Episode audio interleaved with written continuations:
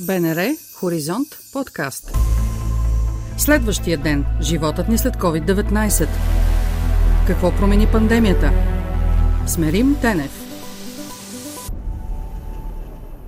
В този епизод говорим за журналистиката и промените в професията заради пандемията. COVID-19 ни катапултира в една друга епоха. Категоричен е гостът ми Красимира Хендри, български журналист в BBC. Кариерата й през последните 20 години е базирана в Лондон, като тя е работила и като международен редактор в CNN и Al Jazeera в британската столица. Какво се промени благодарение на COVID в работата ни като журналисти? Какво се промени в британския журналист, в британската журналистика?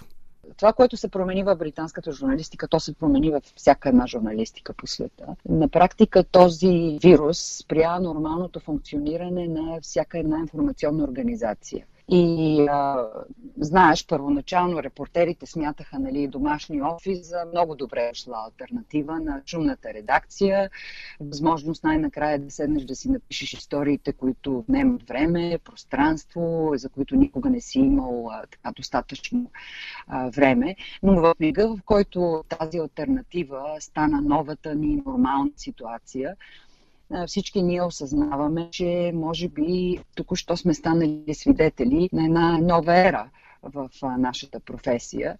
От друга страна, знаеш, журналистиката е много децентрализирана професия от десетилетия и за това са така големите имена на чуждестранните кореспонденти, на, на военните кореспонденти, които продължават да ни информират от различни военни зони по целия свят много журналисти по принцип са на път и продуценти, и оператори, и не работят от бюрото си, така че за тях промяната не е толкова голяма.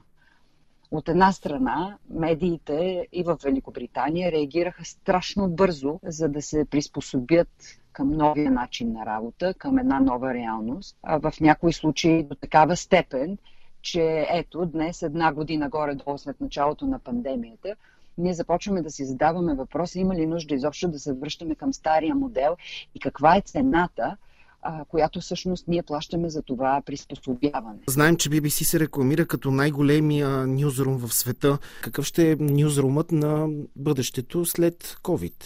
Виж сега, за да ти отговоря на този въпрос, аз трябва да започна малко по-отдале. Журналистиката е професия, която се развива и оцелява на базата на физическото общуване, на дискусията лице в лице и това изключително важно нещо в момента е отнето. И преди да говорим за връщане, в подготовката ни за този разговор с теб, аз си мислех всъщност каква е цената, която а, ние ще платим и кой ще бъде най-силно засегнат. И според мен, това, което се случва в момента, наистина ще засегне младите в професията. Нези, които сега се учат и които формират знания и опит точно чрез контактуването си с по-опитните си колеги. И в моята кариера аз така съм се учила.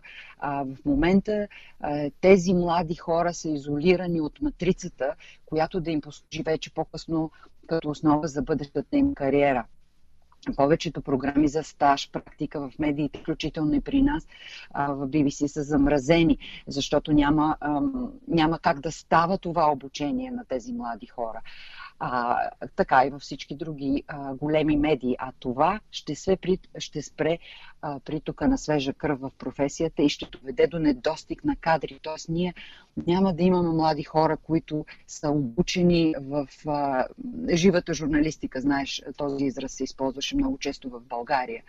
А, след това, изключително важно е за бъдещето на един нюзрум в момента е финансовата страна на пандемията и стрес. Много медии са принудени да си съкретят част от персонала заради невъзможност да плащат заплатите им, а, защото вече няма толкова реклами. И има една компания, която се казва Enders Analysis. В тяхно изследване те посочват, че е възможно около една трета от журналистите, работещи на първа линия в света, да загубят работата си, защото се задава една рецесия. Пандемията също така засегна страшно силно приходите от рекламата. И те са абсолютно минимални. Така че а, от друга страна, независимо дали сте главен редактор или начинаещ репортер, аудиторията очаква да получи някакъв крайен продукт. Емисия, програма, филм. Това дава допълнителен стрес върху работата на журналистите, когато те работят от къщи. Другото нещо, за което много малко се говори и само хората, които са в професията го знаят, е, че в новите условия на така наречения home офис. журналистите работят много по-дълго от часовете, всъщност, които са нормирани в трудовите им договори. А, те започват по-рано, изключват си компютрите много по-късно, много от тях не си вземат полагащата им съобедна почивка, работят от, една страна чисто човешката гледна точка да работиш в, а, по време на пандемия, като най-обикновен човек, от друга страна а, към това нещо да се прибави distressing images и тази стресова информация, която ние всички виждаме, която идва по агенциите, която не е задължително винаги да стигне до, до зрителите, но това е допълнителен, това слага допълнителен натиск върху работата на, на колегите. Ще може ли да се върнем към този стар модел? Големия нюзрум, много хора, творящи, обсъждащи идеи. Традиционният оперативен модел на тези грамадни централизирани редакции и всичките свързани с това разходи, поддръжка, найми, security, сега е под уникален натиск. Работата в един разпределен, но децентрализиран екип ще се отрази страшно на това колко устойчиви са някои редакции. От една страна, те няма да плащат тези разходи за собственост, за поддръжка, тъй като вече няма да се налага персоналът им да се намира в скъпи столици. Но редакциите ще продължават да се нуждаят от центрове, точно поради причините, поради, която, поради които ти спомена. Личния контакт, разговора с колегите, това как се учим, това как се правят новините. Знаеш, телевизиите, телевизионните оператори, хората, които се занимават с телевизионна журналистика, те се нуждаят от значителна техническа инфраструктура. Това е в също голяма степен валидно и за радиото.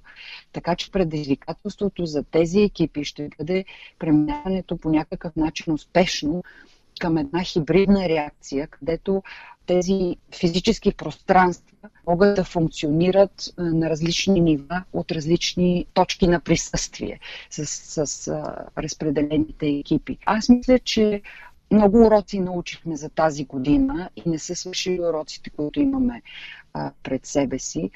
Ясно е, че дори журналистите, които традиционно са базирани в редакции, могат да работят от къщи. Е възможно да предоставят и да работят с информация на публиката без да бъдат физически на работното си място а, и в офиса да бъдат на всяка цена. Втория урок, че е, трябва да предвидим тия неща много по-рано. сварени много неподготвени този вирус а, и бързата реакция, те първа ще разберем на какво се отразила на качеството на, дали се отразила на качеството на журналистиката. Едно изследване на Reuters показа, че публиката иска нещо друго извън COVID. Хората си искат останалите новини и когато те са дошли при нас за тези новини, ние трябва да направим всичко възможно, за да ги задържим. И всяка стратегия, въведена сега от тези големи корпорации, с решения за това какво ще бъде в немите нюзрумове, трябва да гледа в дългосрочен план. Тоест, какво може да ни изненада в бъдеще. COVID-19 ще повлияе на начина по който живеем и работим през следващите много години. И това, което се случва в последната година, ни показва, че нещата могат да се променят много бързо и ние трябва да сме подготвени за да реагираме. И много от редакциите вече започват да обмислят а, свои тези така наречени оперативни елементи. Да се разбере как точно ще протича потока на информация през дадена организация, а, през всичките структури, за да може да се работи по-добре а, по начина, да се намери нов начин, в който ние да разказваме историите. Какво а, ти лично преживя? Това, че една година работиш от вкъщи и почти не си стъпвала в а, нюзрума, какво промени в твоя начин на работа, в а, твоето ежедневие Къде са плюсовете и минусите лично за теб? Аз в, в предишния си живот, нали, моят професионален живот се разделя на преди кризата и след, преди вируса и след вируса. Пътувах страшно много, защото съм част от един много солиден екип, който се занимава с 41 езикови секции и с отразяването, с това как те отразяват новините. Пътуванията ми бяха до всички точки на света, в които ние имаме офиси. Аз се занимавах и с една програма за развитие на двойноязични журналисти, една програма за насърчаване на кариерното развитие на жени в, BBC.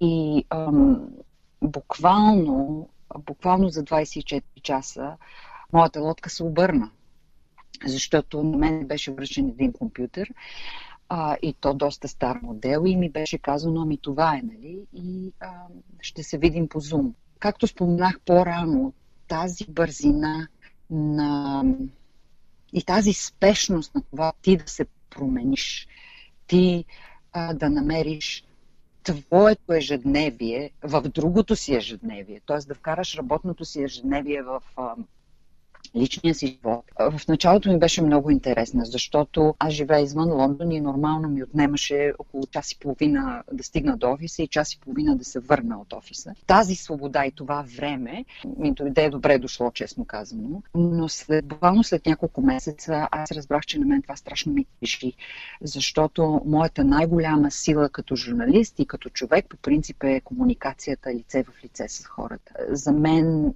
става все по-трудно сега да работя без колегите ми наоколо, с които а, сме постоянно на Zoom. Това са 4-5 срещи на ден. А, работата върви и всички ние сме изключително щастливи, но а, всеки един от нас е ощетен а, от липсата на личен контакт от липсата, ако щеш и на това да изпиеш по едно кафе с някой в обедната почивка, да се видите след работа, да останете, да обсъдите а, така горещите теми от деня. И най-страшното е, че никой не знае кога ние ще се върнем обратно.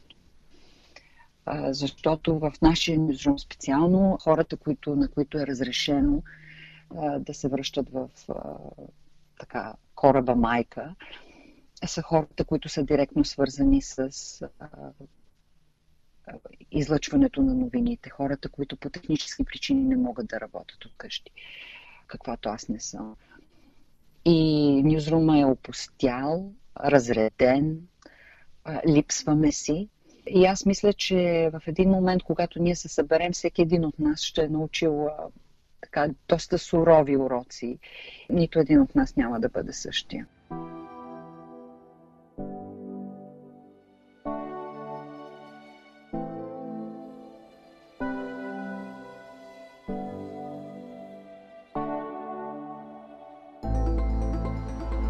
Вие сте с подкаста на Хоризонт на Българското национално радио. Следващия ден с Красимира Хендри, журналист в BBC в Лондон, продължаваме да говорим за британския модел в журналистиката в ситуацията на пандемия.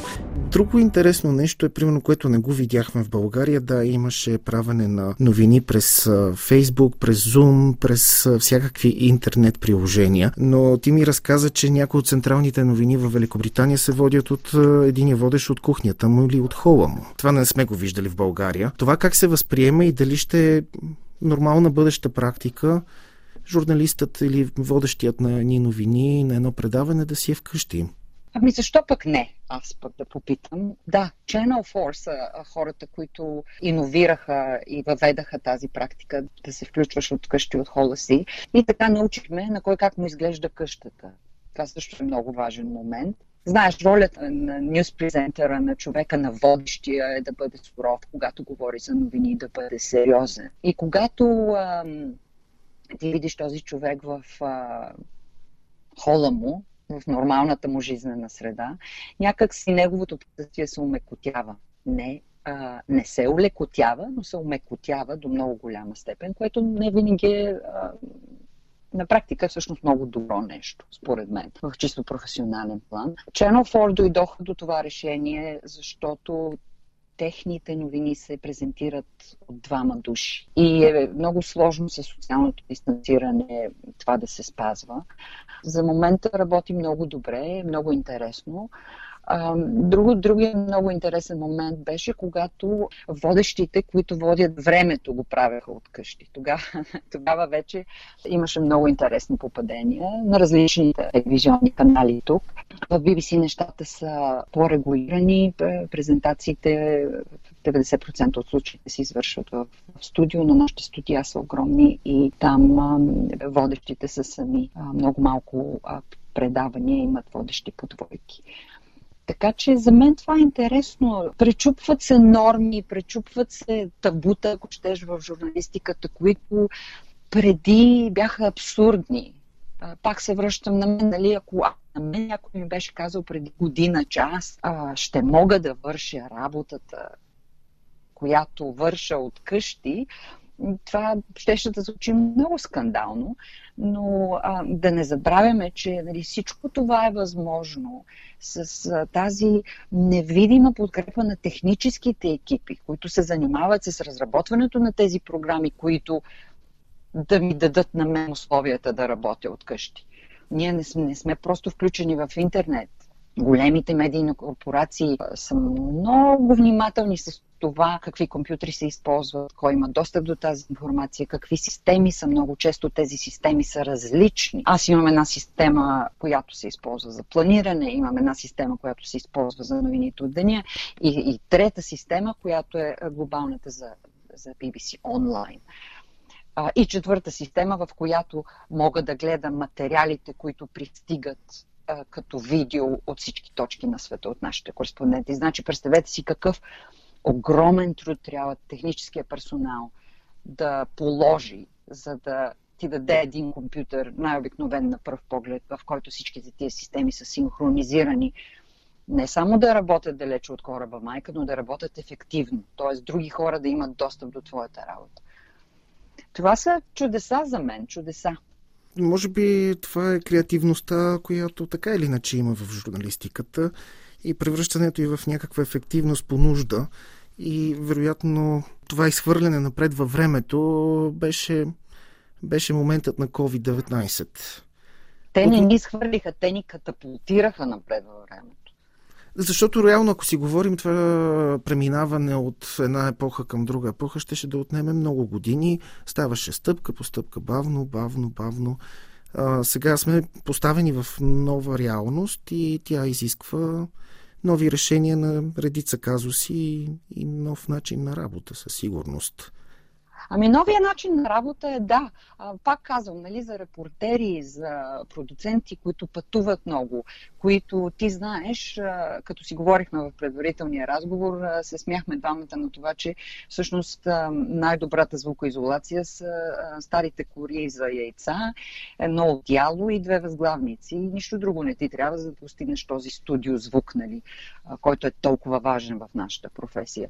Но има длъжности, за които просто беше немислимо тази огромна стъпка напред. Има професии в журналистиката, които не са непременно свързани с писането на материали или участието в, в директната журналистика. Това са тези поддържащи роли, като например в тези сателитните дескове, през които стават всички резервации за, за канали, за линии, за преки включвания, за различни технологии. Тези хора да работят от къщи. Там са истинските постижения, според мен, в даването, екипирането на този тип технически персонал с инструментите, от които имат нужда да работят, за да са синхронизирани с вече работата на журналистите. Радиото как се промени? Защото си говорим повече за, може би, телевизионна журналистика, защото тя се вижда много повече. Но и радиото вероятно не е имало чак такива сътресения в Великобритания, защото там винаги е било възможно в една голяма степен, не винаги, но в една голяма степен да, да си от вкъщи, да работиш от всякакви места, от улицата, да се записваш откъде ли не. От край време имаме техниката, която ни позволява това. Е, за радиото, радиото се промени и не се промени. И особено в Великобритания тук, когато на времето, когато започвах преди 20 години, а, да, да запишеш някой в телефонно интервю с това качество на звука беше немислимо имаше едни специални а, телефонни линии, които се казваха ISDN, което никога не съм знала какво значи тази абревиатура, така и научихте, вече отшумяха. Но повечето журналисти имаха такива ISDN в къщите си или в офисите ни по различните точки на света и по никакъв друг начин а, не се записваше радиоинтервю. И ако то се записваше с обикновен телефон, след това с месеци наред хората се смееха как е възможен този нисък професионализъм да запишеш по телефона. Освен това, тукашните вътрешни радиа, като така голямото Radio 4, което е най-тежката артилерия на британската на BBC радиожурналистика, тяхните изисквания за качеството на звука са толкова големи, че а, там се презаписват между 15 и 20 пъти а, един репортаж, докато редакторът ти е нали, щастлив с и доволен от качеството на звука.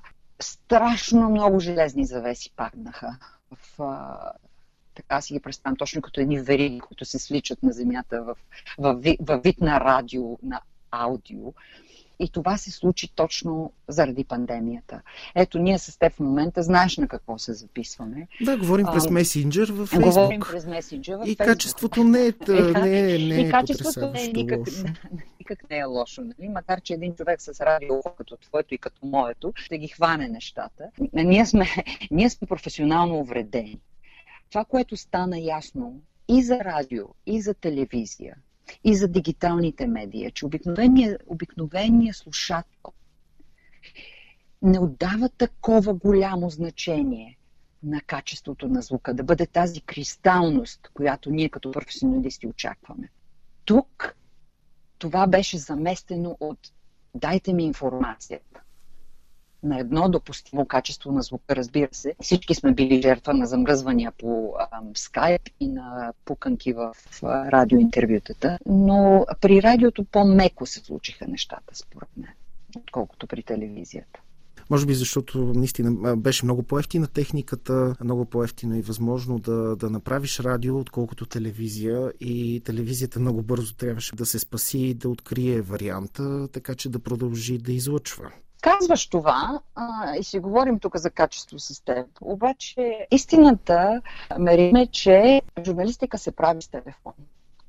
Това е журналистиката на 21 век. Пандемия или не, ако имаш един добър телефон с добро качество камера и хиляди звукозаписващи апове, тогава ти си въоръжен с достатъчно технология, за да можеш да произвеждаш журналистика. И то не е лоша журналистика. А, можеш да си снимаш, можеш да си монтираш, можеш да си налагаш звукове на съвсем професионално а, ниво и професионално качество. Да, и доста хора го правят от преди и пандемията, това със сигурност Точно е така. така. Не Точно. се забелязваше по този начин, защото беше в доста малък мащаб, но в днешни дни мисля, че се забелязва, че масово това е възможно. Много хора си правят интервютата и от вкъщи. Въобще няма нужда да стигнат до студиото. Изобщо няма нужда да стигнат до студиото и много хора могат да си направят студио вкъщи. Да. А със сигурност журналистиката след COVID е променена и ще бъде променена. А, дали за по-добро или за по-лошо, не знам. Може би за по-добро, всъщност. Ами виж сега, аз имам едно такова мое си виждане, че един добър журналист, един човек, който знае и който обича професията, ще оцелее и ще продължи да бъде добър журналист, независимо от това в какви условия е поставен да работи.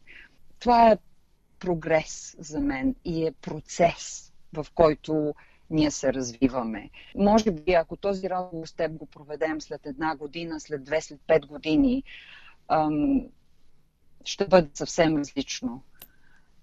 А, но като качество, продукта, който ние произвеждаме, трябва да бъде на високо ниво.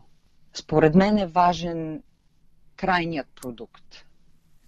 И за нашата аудитория всъщност няма никакво значение как е произведен. тях не ги интересува дали аз работя от къщи или не. За тях е важна новината и крайният продукт, който аз ще им дам.